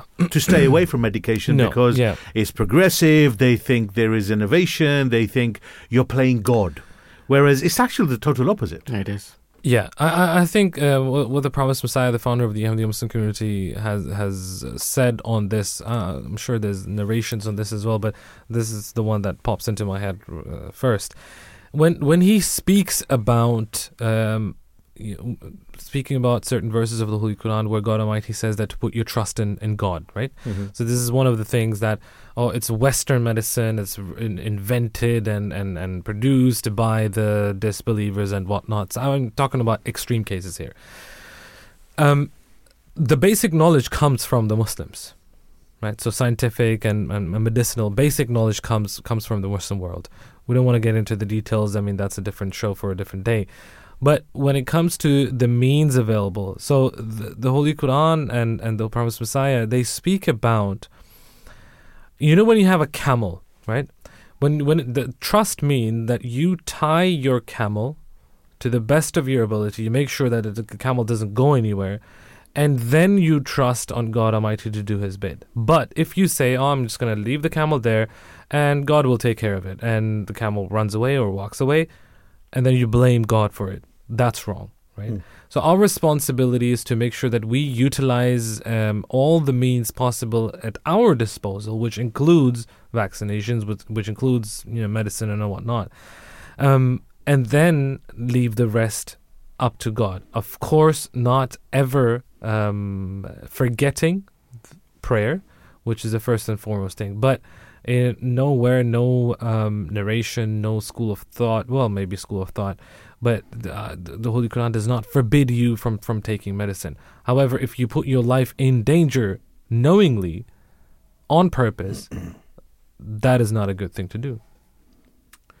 So what are the measures to prevent antibiotic resistance? Antibiotics should be taken or prescribed only when needed, for example, to treat bacterial infections such as sepsis, meningitis, pneumonia. And according to the English Surveillance Programme for anti, Antimicrobial Utilization and Resistance, during the COVID programme, or the, the sorry, um, during the pandemic, the total number of bloodstream infections fell in twenty twenty for the first time since twenty sixteen.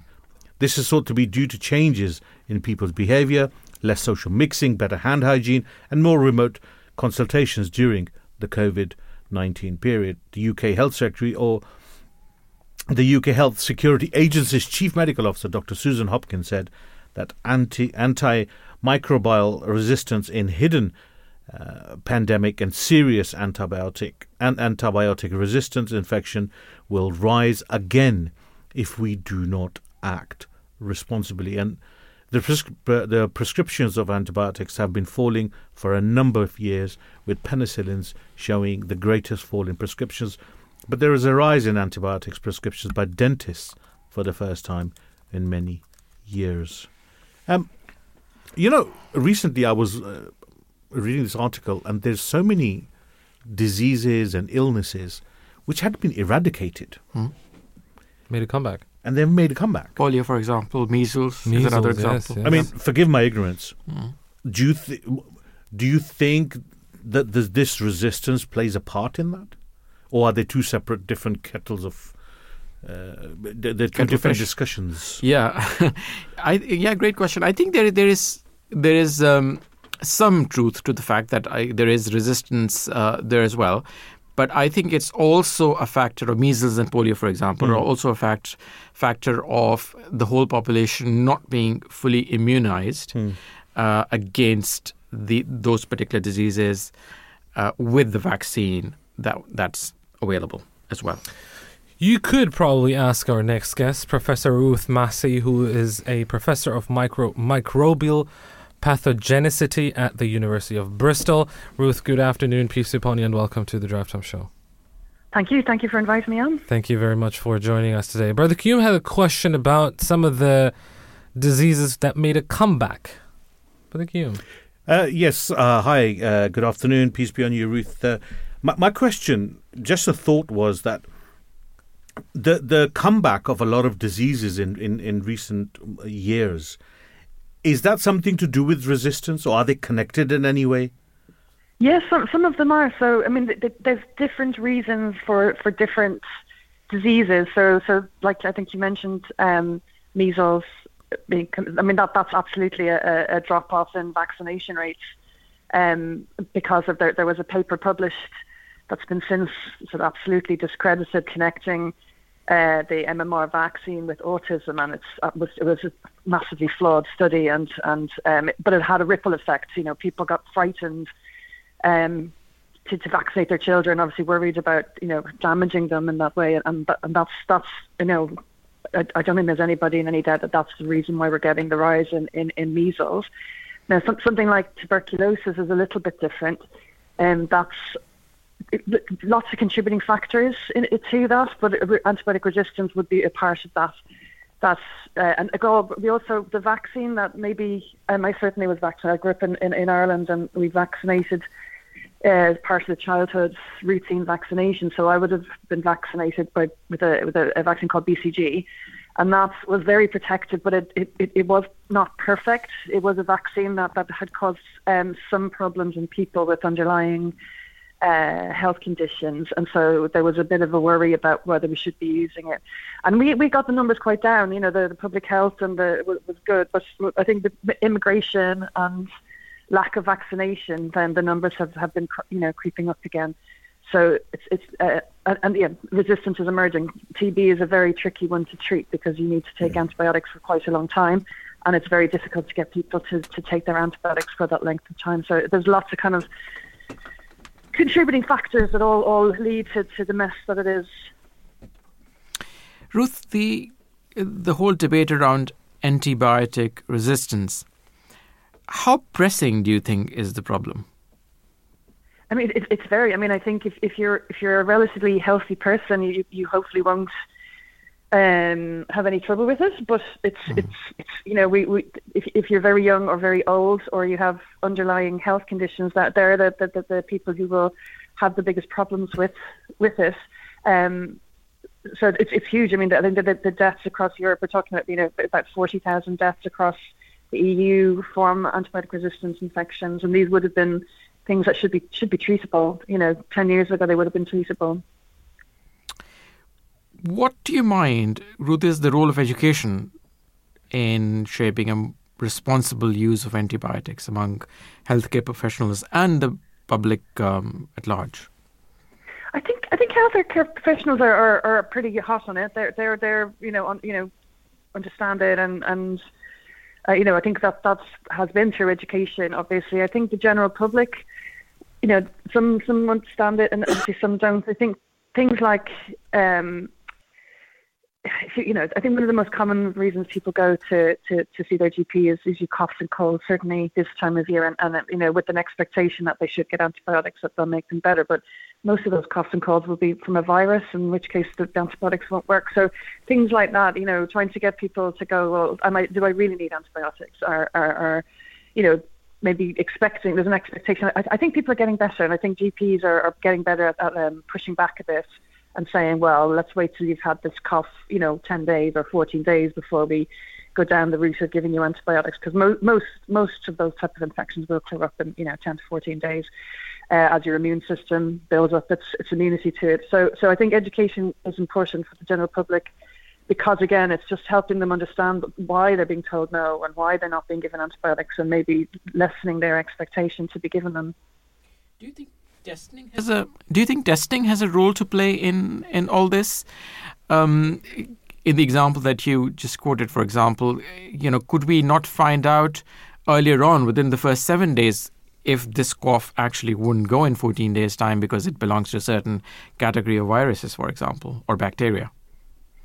Um, there's there, there's a lot of there's um there's a lot of interest in trying to develop a test that will quickly tell the difference between whether it's a bacterial or a viral infection, and there's a there's a the Longitude Prize there's a, a that, that's out there that will you know that's definitely encouraging people to work in that direction. It's it's it's it's expensive, I think, is the problem, and mm. you know with you know with the public health service as, as it is, it's it's something that is tricky to see how it would be implemented because of how frequent coughs and colds are. But it, it, it's it's on the radar, and people are trying to trying to develop these tests for sure.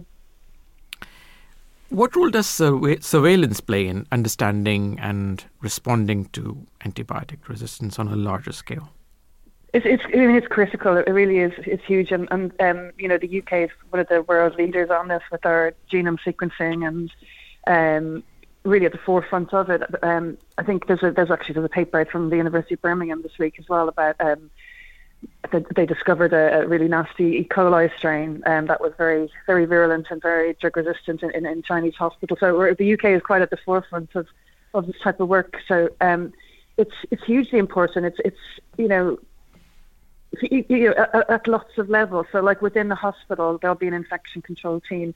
And when they get an outbreak, they can work out where it came from by, by the surveillance. And sometimes it's, you know, it could be a, a, um, a colonized healthcare worker. It could be something in the water. It could be, you know, lots of different features. But that, so that's critical to, to find the source, because that'll stop, you know, you find the source and, and you can stop any further infections. But then, you know, look more globally, you can start seeing where antibiotics are overused or misused, or, you know, you know, it, it's quite strict. It's quite tricky, actually, once to get antibiotics in, in the U K.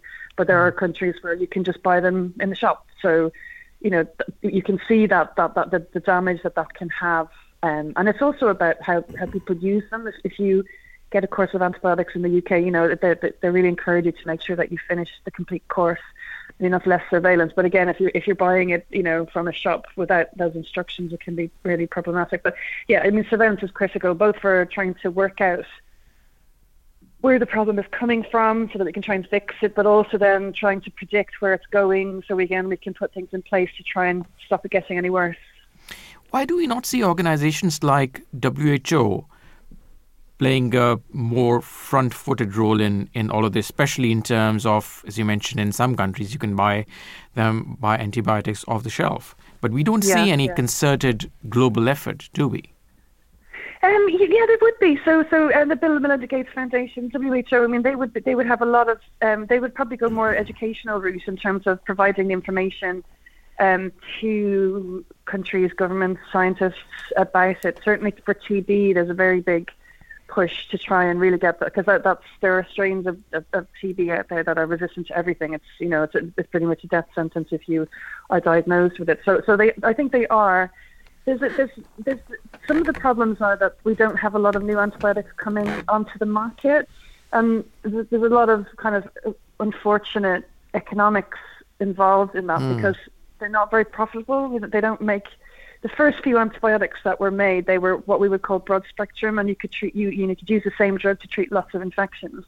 But we got you know resistance emerged, and now you kind of have to go for one one drug for one one bug, for want of a better expression, and that um, is, is not as profitable. And so a lot of the drug companies just stopped making new antibiotics. It stopped. You know, they shut down their antibiotic development Um, pipelines, and um, so we have a big dearth of maybe twenty, twenty-five years where there were no new antibiotics developed, um, and we've just been slowly running out of the ones that we have. So finding, you know, in- incentivizing companies to mm. make new drugs is really critical, but they, they're they're beholden to their shareholders. So um, if it's not, you know, why make a drug that doesn't make any money for your shareholders? I mean, this is obviously the cynical viewpoint, but that, that's, that's, that's a huge problem.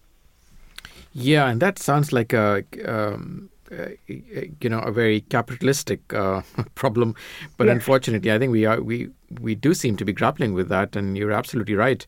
I think it's a, a but this is a public health concern. So, um, yeah. it, it, you know, you mentioned Bill Gates and Melinda Foundation. There must be other foundations. So, yeah, I, I don't think, or would I be wrong to say that there would be good amount of funding available to do this kind of research, or no? There's good. There's there's. there's I mean, I think it's re, it's it's quite good. It's not, you know, of the, the it's it's still. There's a funny sort of lack of sexiness about, uh, for want of a better expression, about mm. microbiology. You know, a lot of people will, will would rather study cancer, or they'd rather study, you know, something a bit more exotic. And so it's it's not the most glamorous of um, research pathways, even though it's critically important, because actually, it's a huge problem. People, you know, if you if you're unfortunate enough to have cancer, you will be given antibiotics probably numerous times to try and help protect you from infections. Or so it's critical to everything. Um, but in terms of um, funding, there, there there is some. It's getting better. I think we're getting a better understanding of it. But it's it's just yeah, it's it's a challenge for sure, because there are um, other, you know, it's a small pot of money, and it's got to be divided up in however it, it can. Ruth, thank you very, very much for joining us. Really a pleasure speaking to you. Have a lovely weekend ahead, and peace be with you. Thank you very much. Good night. Good night. Bye-bye. And on that note, our brother here... Peace be brother with you before you, both you break. even start. you, I did. It's, it's it was like, here. No, I think was, we need to... Before, look, it's just the way you looked at me. All I, all I did was almost done. All I did was cough. And we haven't okay? made Friday yet. And both of you looked at yes, me like I'm about it. to drop yeah. dead for crying no, out loud. No, no, no. No, no, no I'll give you a long yeah, No, help, like, here we go. No antibiotics for you. No, no, Dave, I was about to say, absolutely. you know, this is a resistance to antibiotics. Yeah, you're old and obviously you're frail. So yeah. we, we understand that. Uh, we respect listen, that. But you're the only man on this earth who will refer to me as frail. It's your age. It's, it's, it's, it's not the physical. Says the man who's two years younger than me. Wise, wise, wise. Says the man who's two years younger than me. We say wise with his... with his right. looks okay. and beards. Of yeah, I was gonna. I knew there was an yes, age. You were going I knew to there say, was an age attack right, coming. You you want to say something before I have my crack at you? No, no, go for no, it. No, no, no. I, okay. I, you know, no, not like this. Since not when, not announced. Since when did He's you need? Hold on. Since when did you need permission this to take is, a crack yeah. at me? You see, I've been taught to respect the elders. Exactly. All right. Me so, too. Which is why today, for the first time, always, I th- I, I thought to seek your permission. One hundred percent. Anyways, before our next guest thinks we're just you know a bunch of uh, crazy people here speaking on the radio.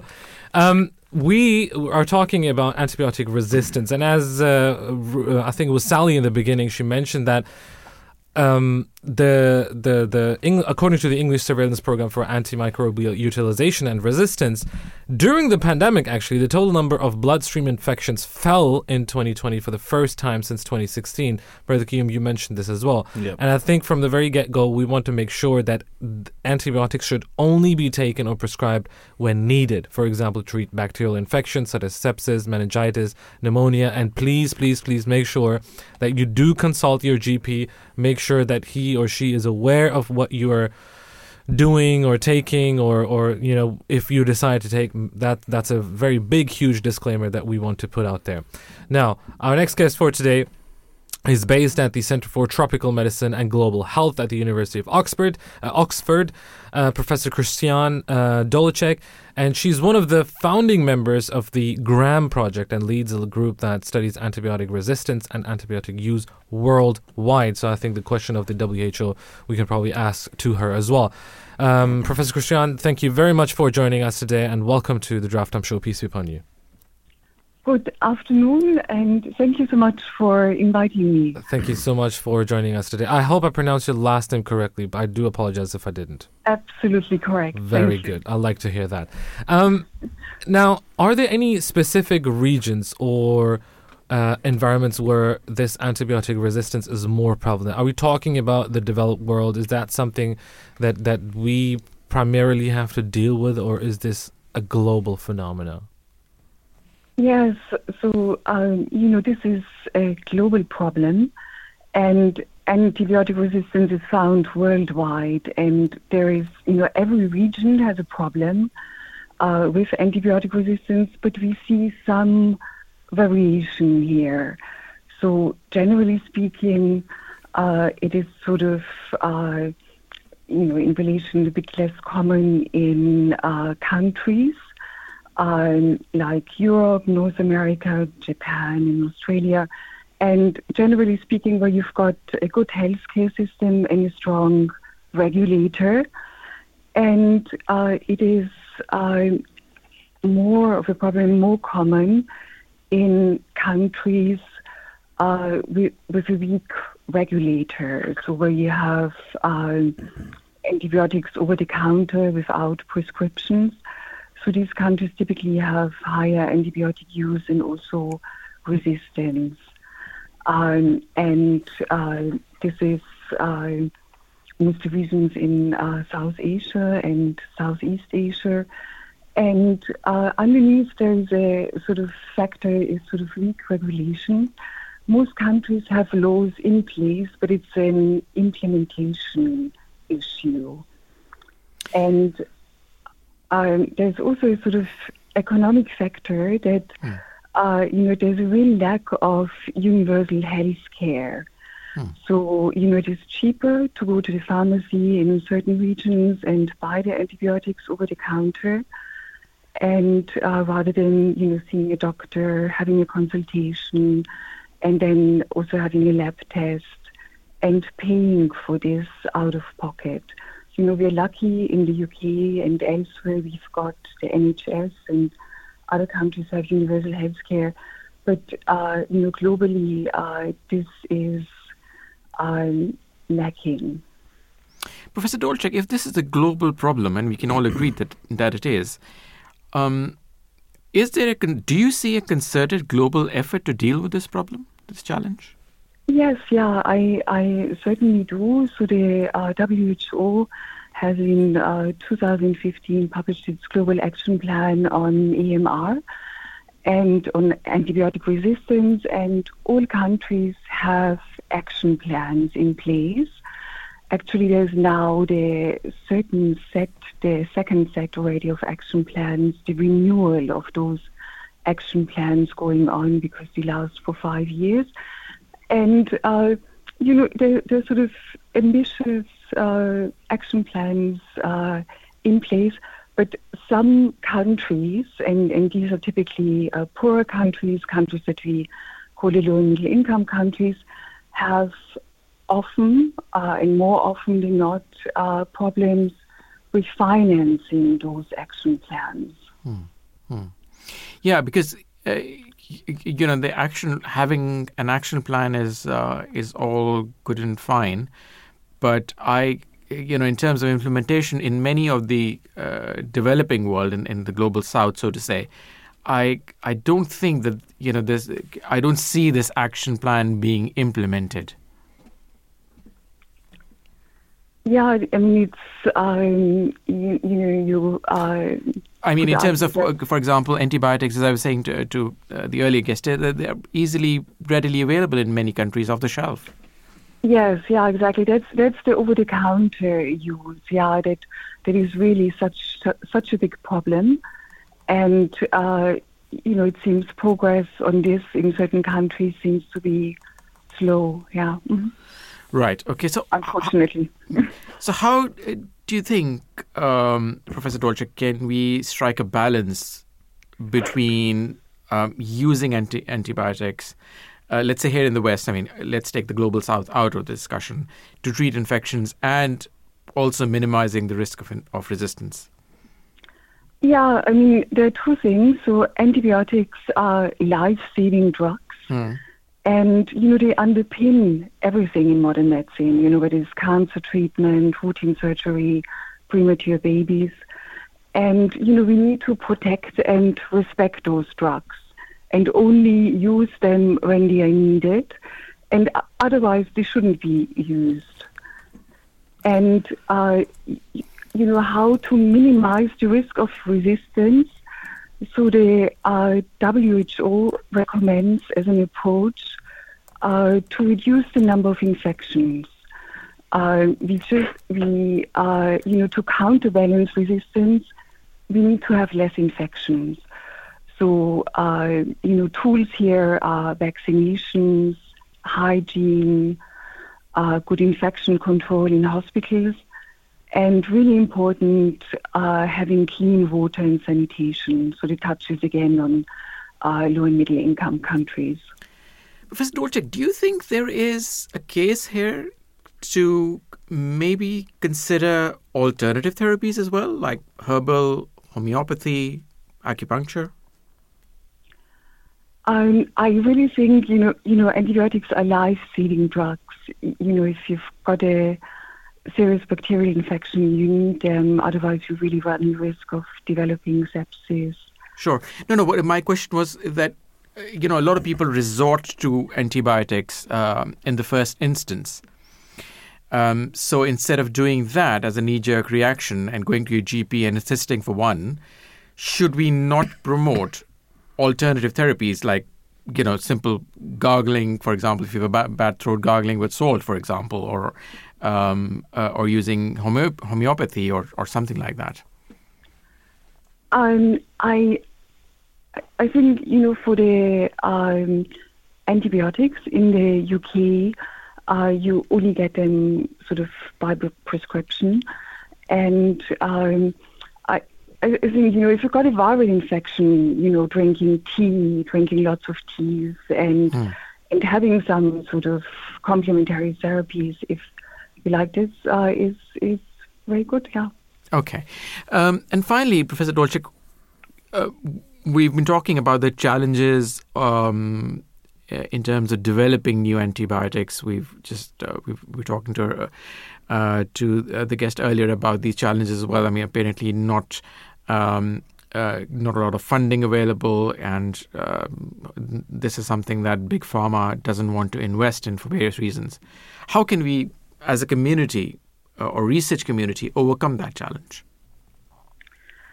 I I, I think we really need uh, governments here. So, so you touched a very important pro- problem that mm. you know antibiotics are not profitable for Big yeah. Pharma. Yeah.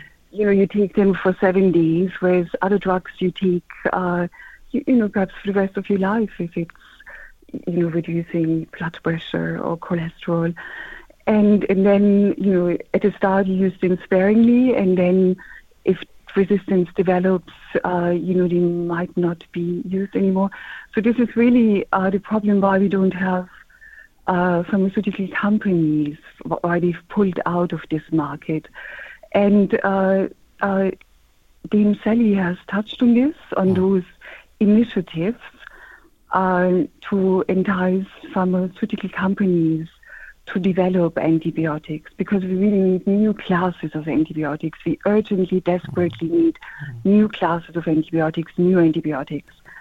And uh, to make this independent from the volume sold, And and have like a sort of Netflix uh, subscription. Hmm, right. Uh, this is the Pasteur Act that is being discussed in the U S. Right.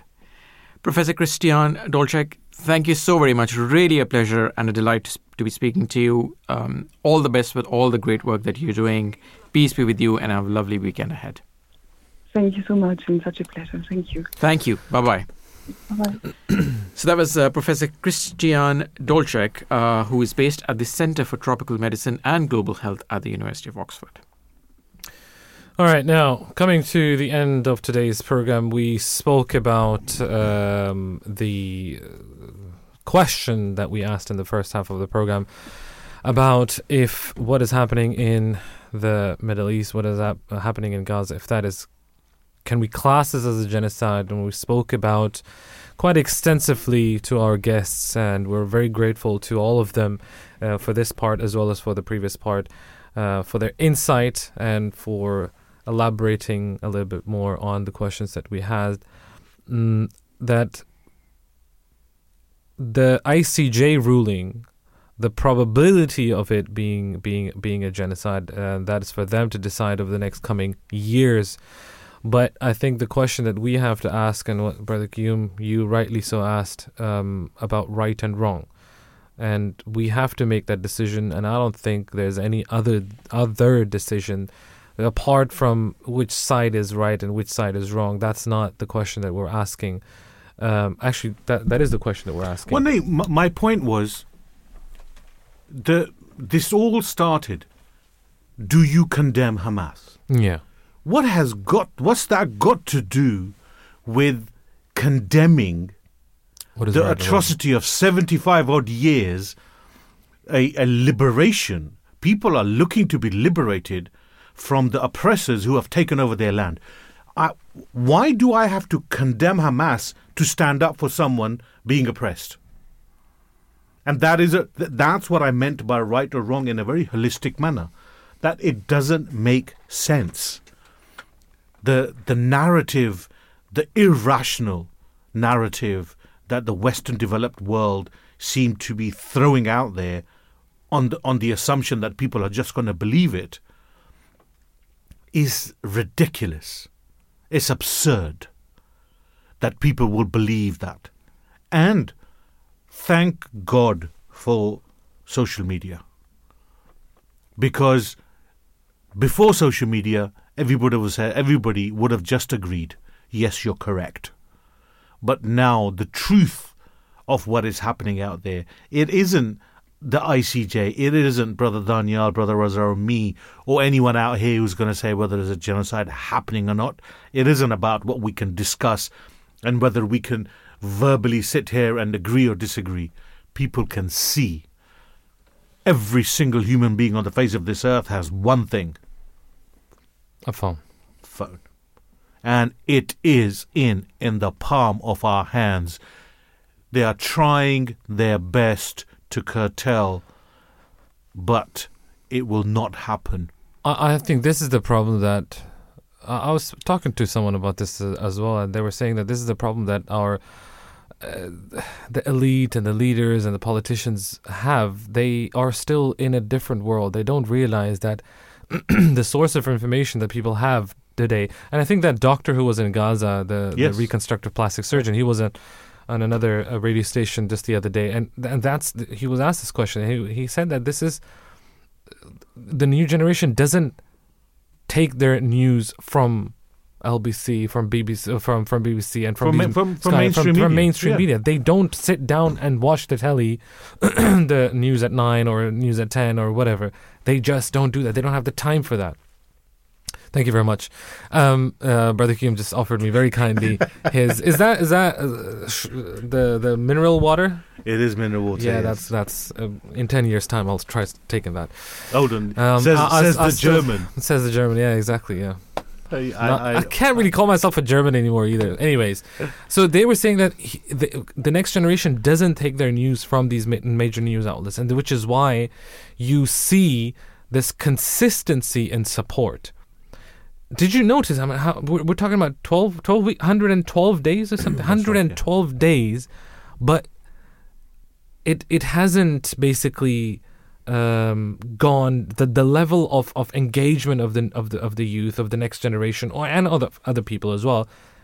It it hasn't faded. Mm.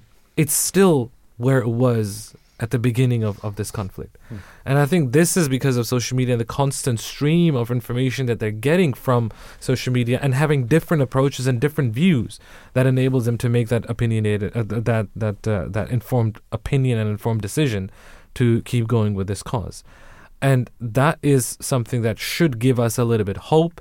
But again, what we want to say and what His Holiness elaborated upon and spoke about, and he said if Western countries have stopped their aid, and we're talking about this U N R W A issue as well, why haven't the Muslim countries with all resources made this announcement that they will provide this aid? U N R W A have announced that if they do not receive help, then they will not be able to provide aid after February. February has twenty-eight days, and we are already on day two. That leaves us with almost three weeks. Three weeks after which aid will not be able to be provided by U N R W A. And what's going to happen after that, only God knows. Brother Daniel, you got a minute? Yeah, I mean, I, it's just sad. Brother Unfortunately, Daniel, it's, it's, wake, wake up! It's live radio. Okay, no, it is. is. Is it getting to no, you? No, I was I was thinking about you know how how desperate thinking? the situation okay. is, and and what actually uh, needs to be done pronto, and and and yet we see deafening silence from from all Muslim countries. Mm-hmm. Nobody, not a single one.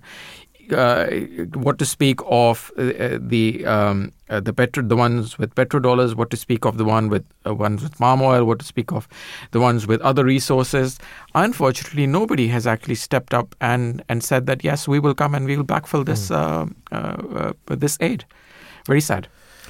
I think it's also um, worth mentioning when we spoke to our first guest. Uh, uh, Oh, sorry. Yes, oh, yes. no. I, I'll stop. No there. more I'll, comments. I'll let, I'll let, yeah, yeah, I'll no. let Brother it's, Raza. It's, it's very difficult to see from that distance. Yes, I is. think two feet. At Any, his age. Anyway, there we go. That was the Friday show. We are completed in our mission. We want to th- say thank you to Nadia Anwar and Mari Ahmed for their support and for their research today and for their production, as well as to our brother in the tech department, Brother Akib, and of course to you, our dear, dear listeners. We will be back on Monday, inshallah, from us here at the Voice of Islam. Take care of yourself. Have a lovely evening and a good weekend. Assalamu alaikum.